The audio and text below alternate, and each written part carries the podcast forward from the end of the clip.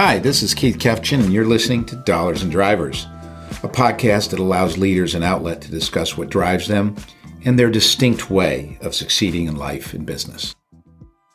Today, we're going to be speaking with Mike Cahill, founder of HREC, one of the top brokerage firms in the hospitality space. And Mike's a, an old friend, and it's a rare opportunity. You get to talk to one of your teenage buddies who's made it uh, big in the industry. Mike's going to be talking about a number of concepts that I was very intrigued by. One, the transparency that they have in their partnership and their way of having conflict resolution within an industry brokerage that is particularly fraught with uh, those kinds of troubles. He also talks about his role as a platform leader, that he's no longer a day to day broker, but really his role is one where he is supporting all the brokers through his platform leadership. And then finally, uh, some real words of wisdom for young folks about not being uh, counters. Uh, Mike talks about, again, that the, the money will follow, work hard, play hard, enjoy what you do, and the money will follow. So uh, have a listen. Uh, really enjoyed, again, talking to my good friend, Mike Cahill. Hey, Mike, it's good to have you here. Maybe we can get started by talking about, before we get into the questions specific to the podcast, just how's business? I mean, everyone's been significantly affected by by COVID I assume your business as well. But uh, what are the maybe the couple of quick takeaways about what's happened to the hotel industry and maybe brokerage in particular over the last nine months? Yeah, I mean, hotel brokerage is probably down overall transaction levels, probably 85% around the country. So you're looking at a macro uh, factor of a guy that's trying to run a best in class firm. But macro factors, when 85% of the users of your service kind of drop off the radar screen, it, it has affected us. Um, how we deal with it is, is interesting because we actually closed our 44th transaction of the year still. Wow. Okay. Um, closed that yesterday. So the good part about it it's it's kind of every sale has a story right now it's somewhat interesting or somewhat different but we are able to kind of go from april which was the first month in the recorded history of the firm where we had no revenue to actually thinking we may actually make some money this year. Um, but it's it's been a journey. I mean uh, 2020 is one for the record books different from 2009 and 2010 are you guys a lag business?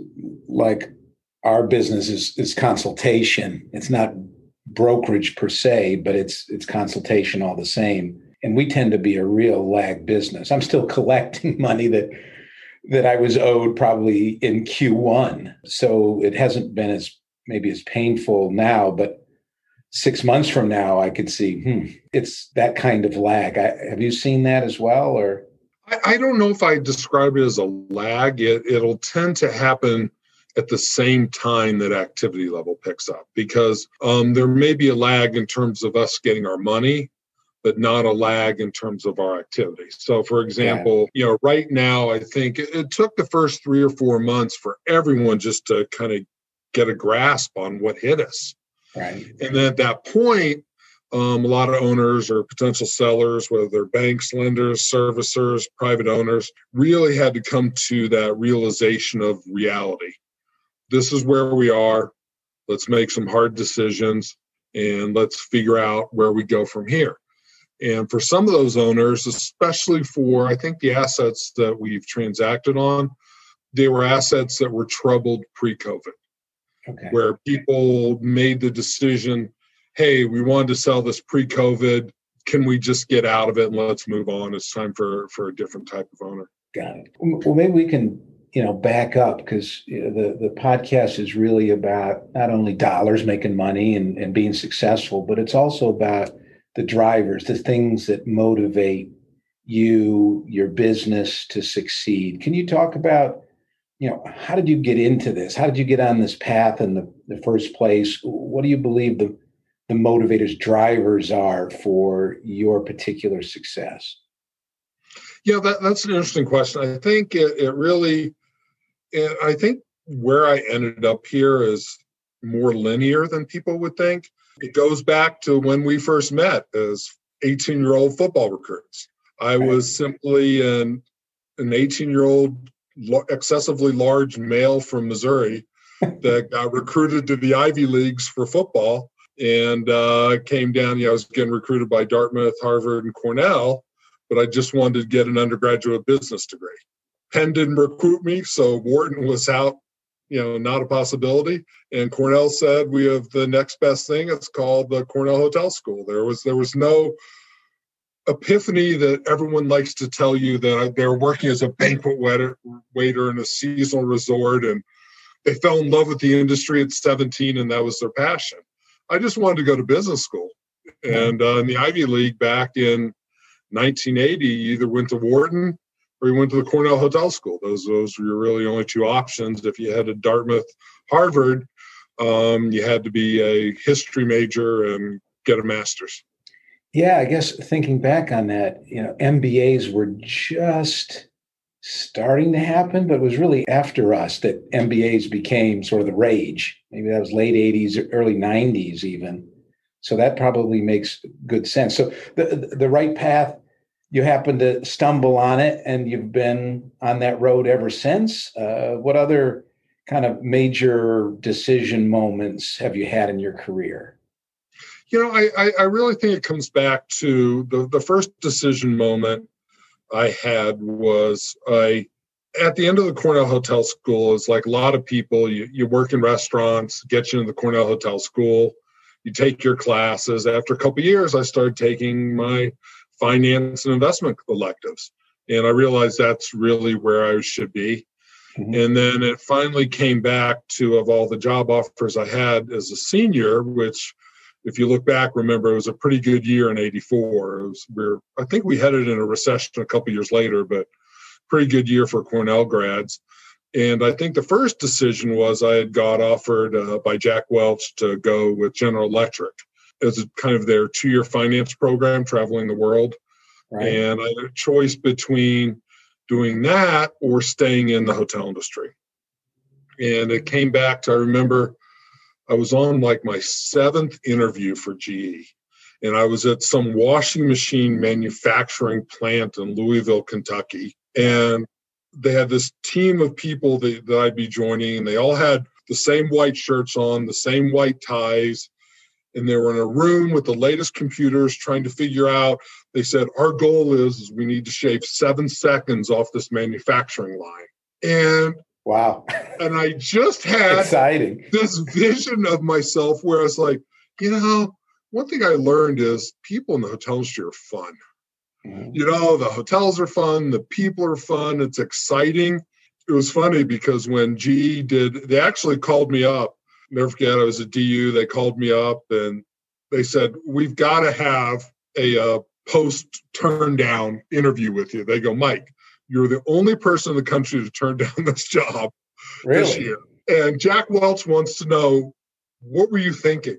You want to stay in the hotel business? I mean, it was it was a little bit of an attitude. If you really go back to the 80s, I think, and even my parents had a bit of an issue. It's, you know, you don't go, you know, hotel management, a lot of people viewed as a vocational thing. You don't really go to college for it. You go and learn the business and work your way up. Um, so there's a little bit of that attitude but never look back. I just the people we deal with, the places we go, the businesses we're involved with, it's exciting. It's fun. It's probably similar to to you in search as opposed to placing accountants. You know, placing exciting people in great dynamic job. I really don't think I'd be doing what I'm doing outside our industry if it was just if it was our industry and other things maybe but the fact that if I was just placing lawyers or accountants, I know I wouldn't be doing what I do for a living. It's it's a combination of I enjoy it and the industry that I'm passionate about. But uh, in thinking about uh, Dr. Jim and I are, are, writing our second book, and we've done the lofty thirty thousand foot stuff. You know, you got to have a mission. You got to have your value set. You know, your your why you know why do you do what you do But we've also been finding out there's plenty of people that have these grandiose plans and goals, but rarely do people wind up on the other end of that as the success that they really truly want it to be. And, and, so we're wondering is there a playbook, thinking about it in sports terminology? Does Mike Cahill, does your organization have a playbook of success? Uh, is there a way uh, of doing business uh, that distinguishes you from others? Yeah, I think t- today, and just for background, is in a non COVID year, you know, HREC over the years has transitioned from a consulting firm uh, to a pure brokerage firm. And so, for instance, in 2019, typical year, we sell about a billion dollars worth of hotels a year, and we have 30, 35 brokers and 20 locations around the country. When I decided to shift fully from consulting to brokerage, I was about 40, 42 years old and uh, I'd fallen into the niche of actually working for a lot of the brokerage uh, firms out there, writing their books.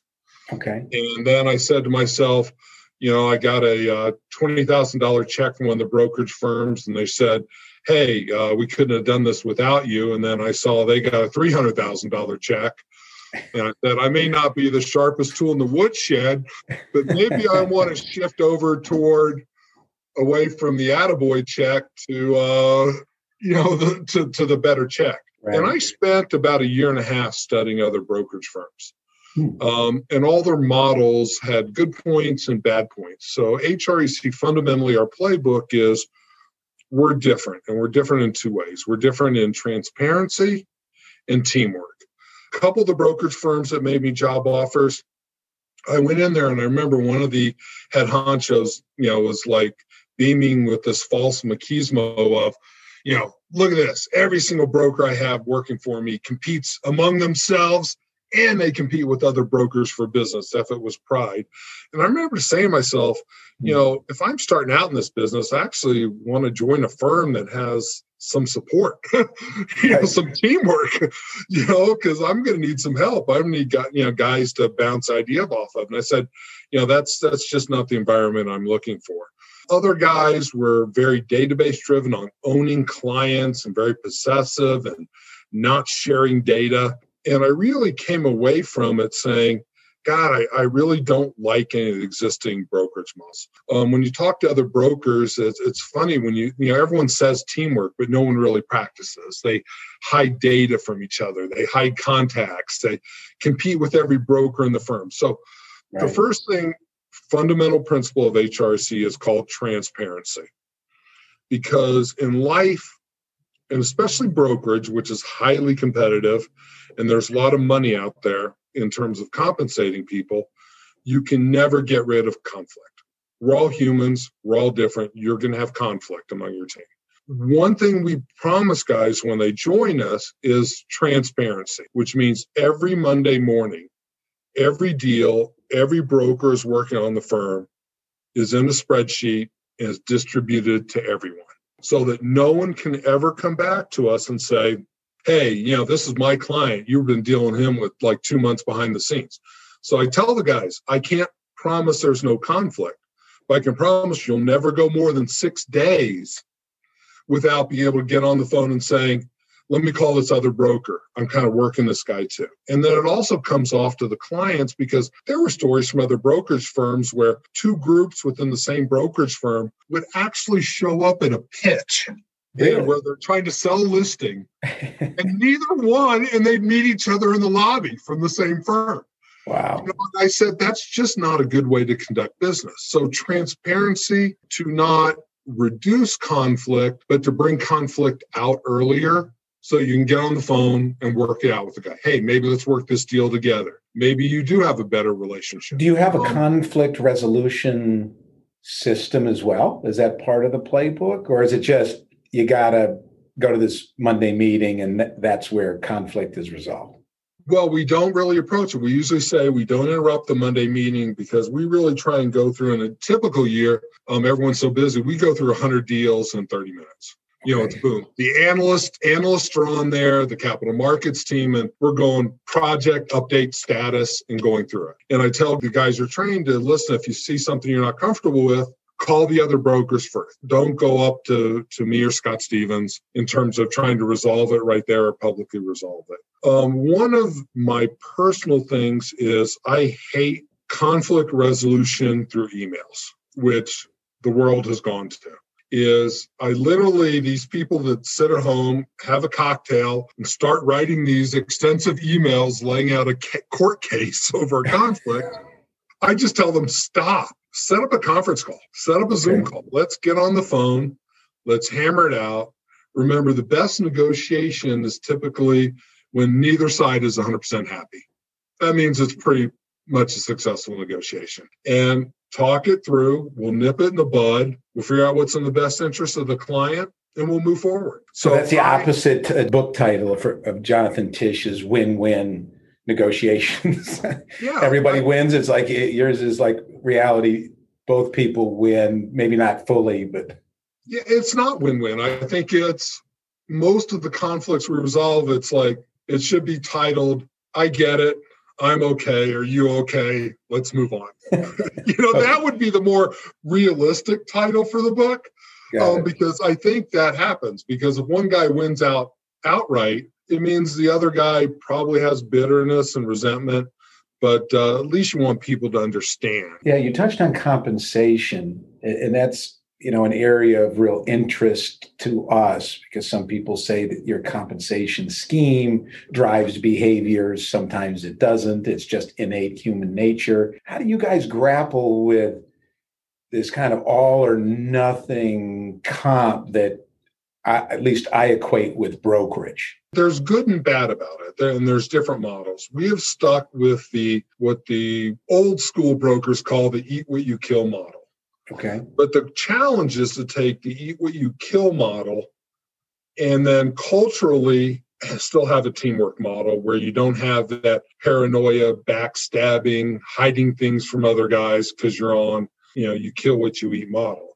And that has really been the, the major impetus that we have through the transparency and teamwork. And one of the things I'm most proud of is that there's two ways you do that. Is you do it through the people that you hire and what their personality traits are, and then the framework that you provide them in their work environment. I can control the framework and I can take a stab at when we hire them. Um, one of the interesting statistics we have is that over 75% of our deals are closed by internal teams of two to three brokers that have elected to work together. They've elected to work together. Yes. You don't dictate. No, Okay. They don't dictate, that they elect. And that's one of the things I'm proud of, that they realize that at the end of the day, client satisfaction, earning the fee, it's often better to have piece of something than all of nothing works.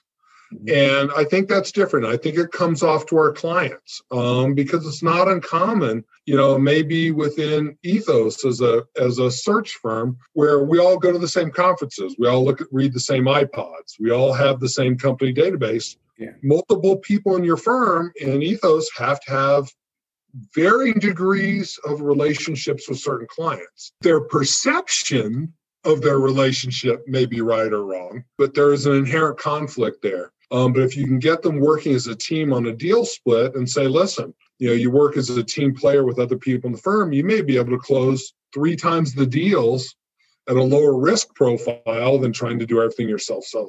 Got it. And often used, maybe too often used, the term strategy. Do you have a very specific strategy? Is it constantly melding or is it, again, fairly linear? Like you've set this framework and let the group decide where they go, how they go, what they do?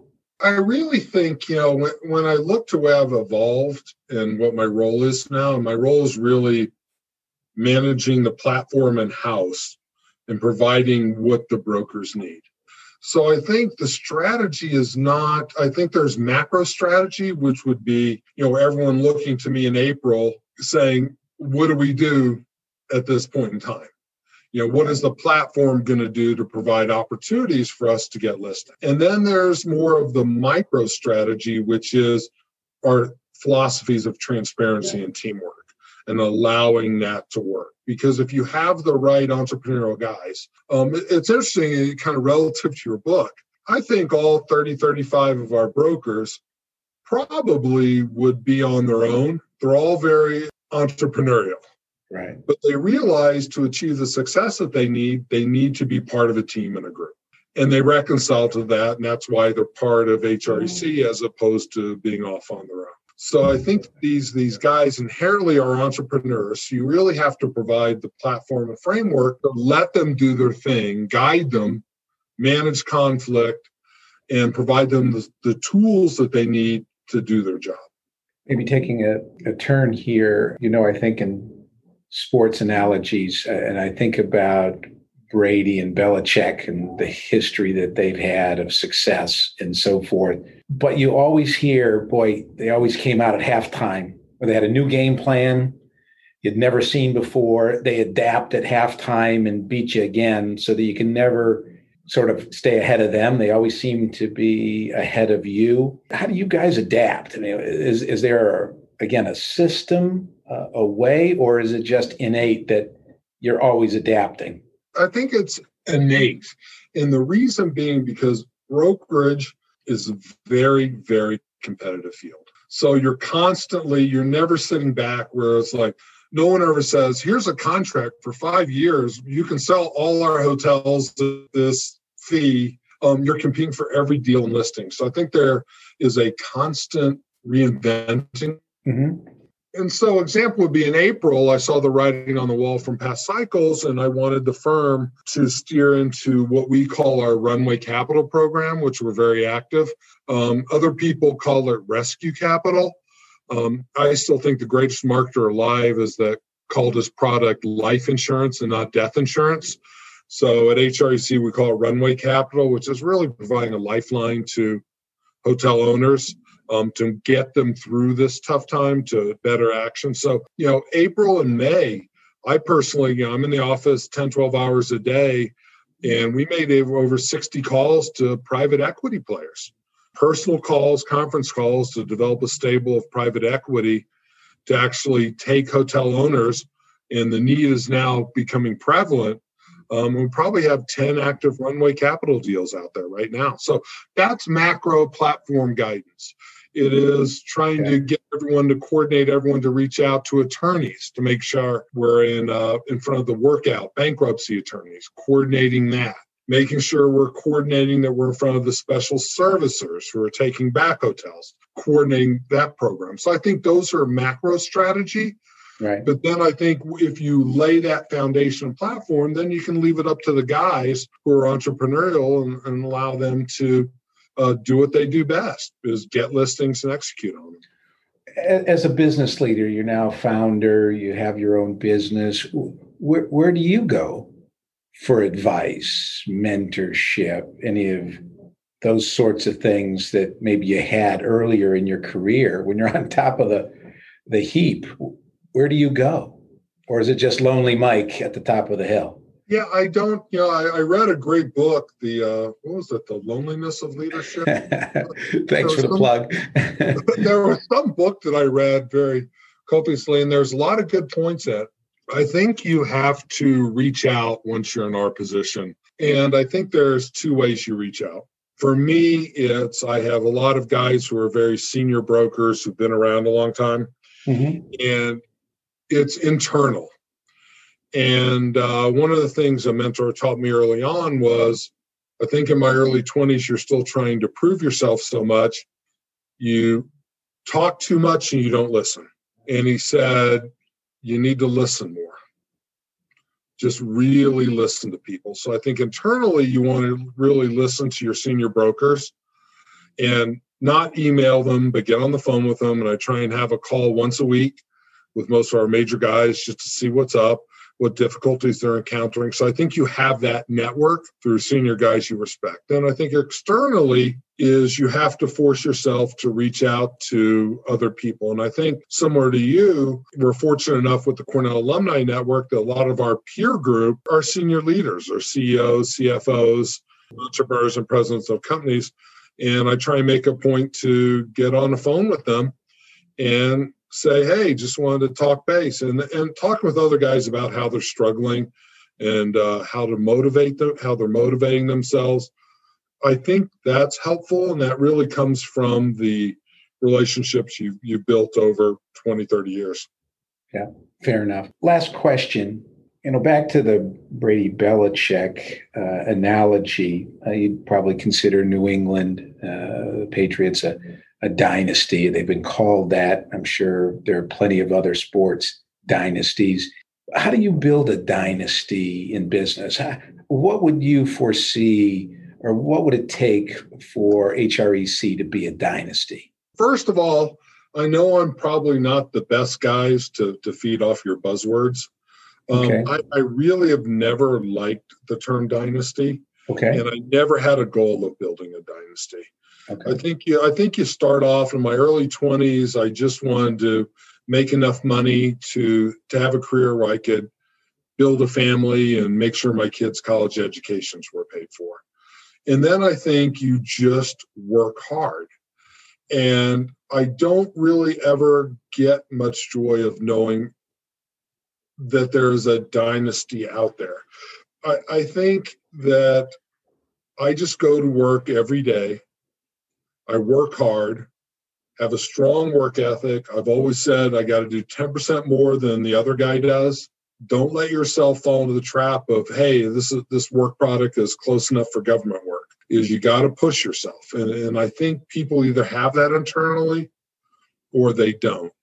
I've never been driven by money itself or material goods.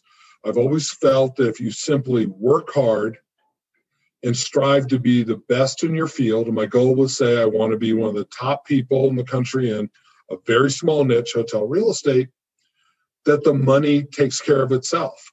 Um, and I think HREC really has grown mostly organic over the years, yeah. um, where people have kind of come to us and said, "We love what you're doing. We love your platform. I'd like to to be part of it," and and we bring them on. Um, and had very little out attrition over the years in terms of people leaving us. And if they did leave us, it typically that says something. I mean, that clearly is is a message, uh, Mike. And you may or may not be surprised that most people don't really think dynasty is the end game. You could probably go talk to to Belichick himself, and he was like, "I just want to win every year. I got very specific goals, and that's I, I I, am not worried about the accolades after the fact. So I think you you might or might not be surprised that a lot of people in your position aren't really thinking about that. Uh, so that's not uncommon. Yeah, I think part of the problem, and I've had uh, ex business partners. I think there's a characteristic of certain people, and I call them counters. Okay. And all they do is count the money every day to judge their personal self worth. Um, I've always frustrated my partners because I often don't know what the numbers are. I just really look at our checking account and say, is it growing or is it getting smaller? And then I just focus in on trying to do a good job every day. And, and it's worked. It's worked to grow the company and it's worked to, to create some personal financial success. It sounds like a hell of a good message for young people coming into our industry. You can imagine what they're struggling with. You have two college graduating kids. Uh, I mean, it is a, a struggle right now. I've I got two older kids that are going through the same kinds of things, uh, but it sounds like a hell of a message to just work hard, stay focused, and things will take care of themselves. But anything else you might uh, words of wisdom for a college graduate in this craziness? Yeah, it's interesting because we're out there interviewing interns, we're interviewing college grads, and I have uh, my son is finishing up college, doing his last yeah. semester right now, and my daughter's, you know, at business school in her junior year, and she's in the internship program. So it is working hard, being the best at what you do, and then the rest will take care of itself. And also, I would say, don't get caught up in the ego of who makes the most money right out of college. Look at what foundation you're laying because you really have 40 years ahead of you. And I think your 20s afford you the best opportunity to take risks because you don't have a family and a mortgage yet, and to be able to relocate and to be flexible in terms of your compensation. And I think, you know, don't judge your whole success of your life on quote what your income is your first year out of college. Because i can guarantee you a lot of the guys that are making really great money at 30 and 40 um, didn't focus on that. And that's really what you're looking at is i, I you have certain hurdles and you really have your 20s uh, what you want to achieve. And i think the 20s for you really need to figure out what you're good at and what you enjoy 30s, you need to start making major career moves in terms of laying the foundation so that in your prime earning years and your your 40s and early 50s, you're actually cranking. Got it. I appreciate your time, Mike, as always. Your candid words of wisdom, unadulterated, unfiltered, uh, and thank you for that. Thank you for this opportunity. Take care, bud. Thanks, Keith. Thanks for listening to Dollars and Drivers. Until next time, this is Keith Kefchin signing off.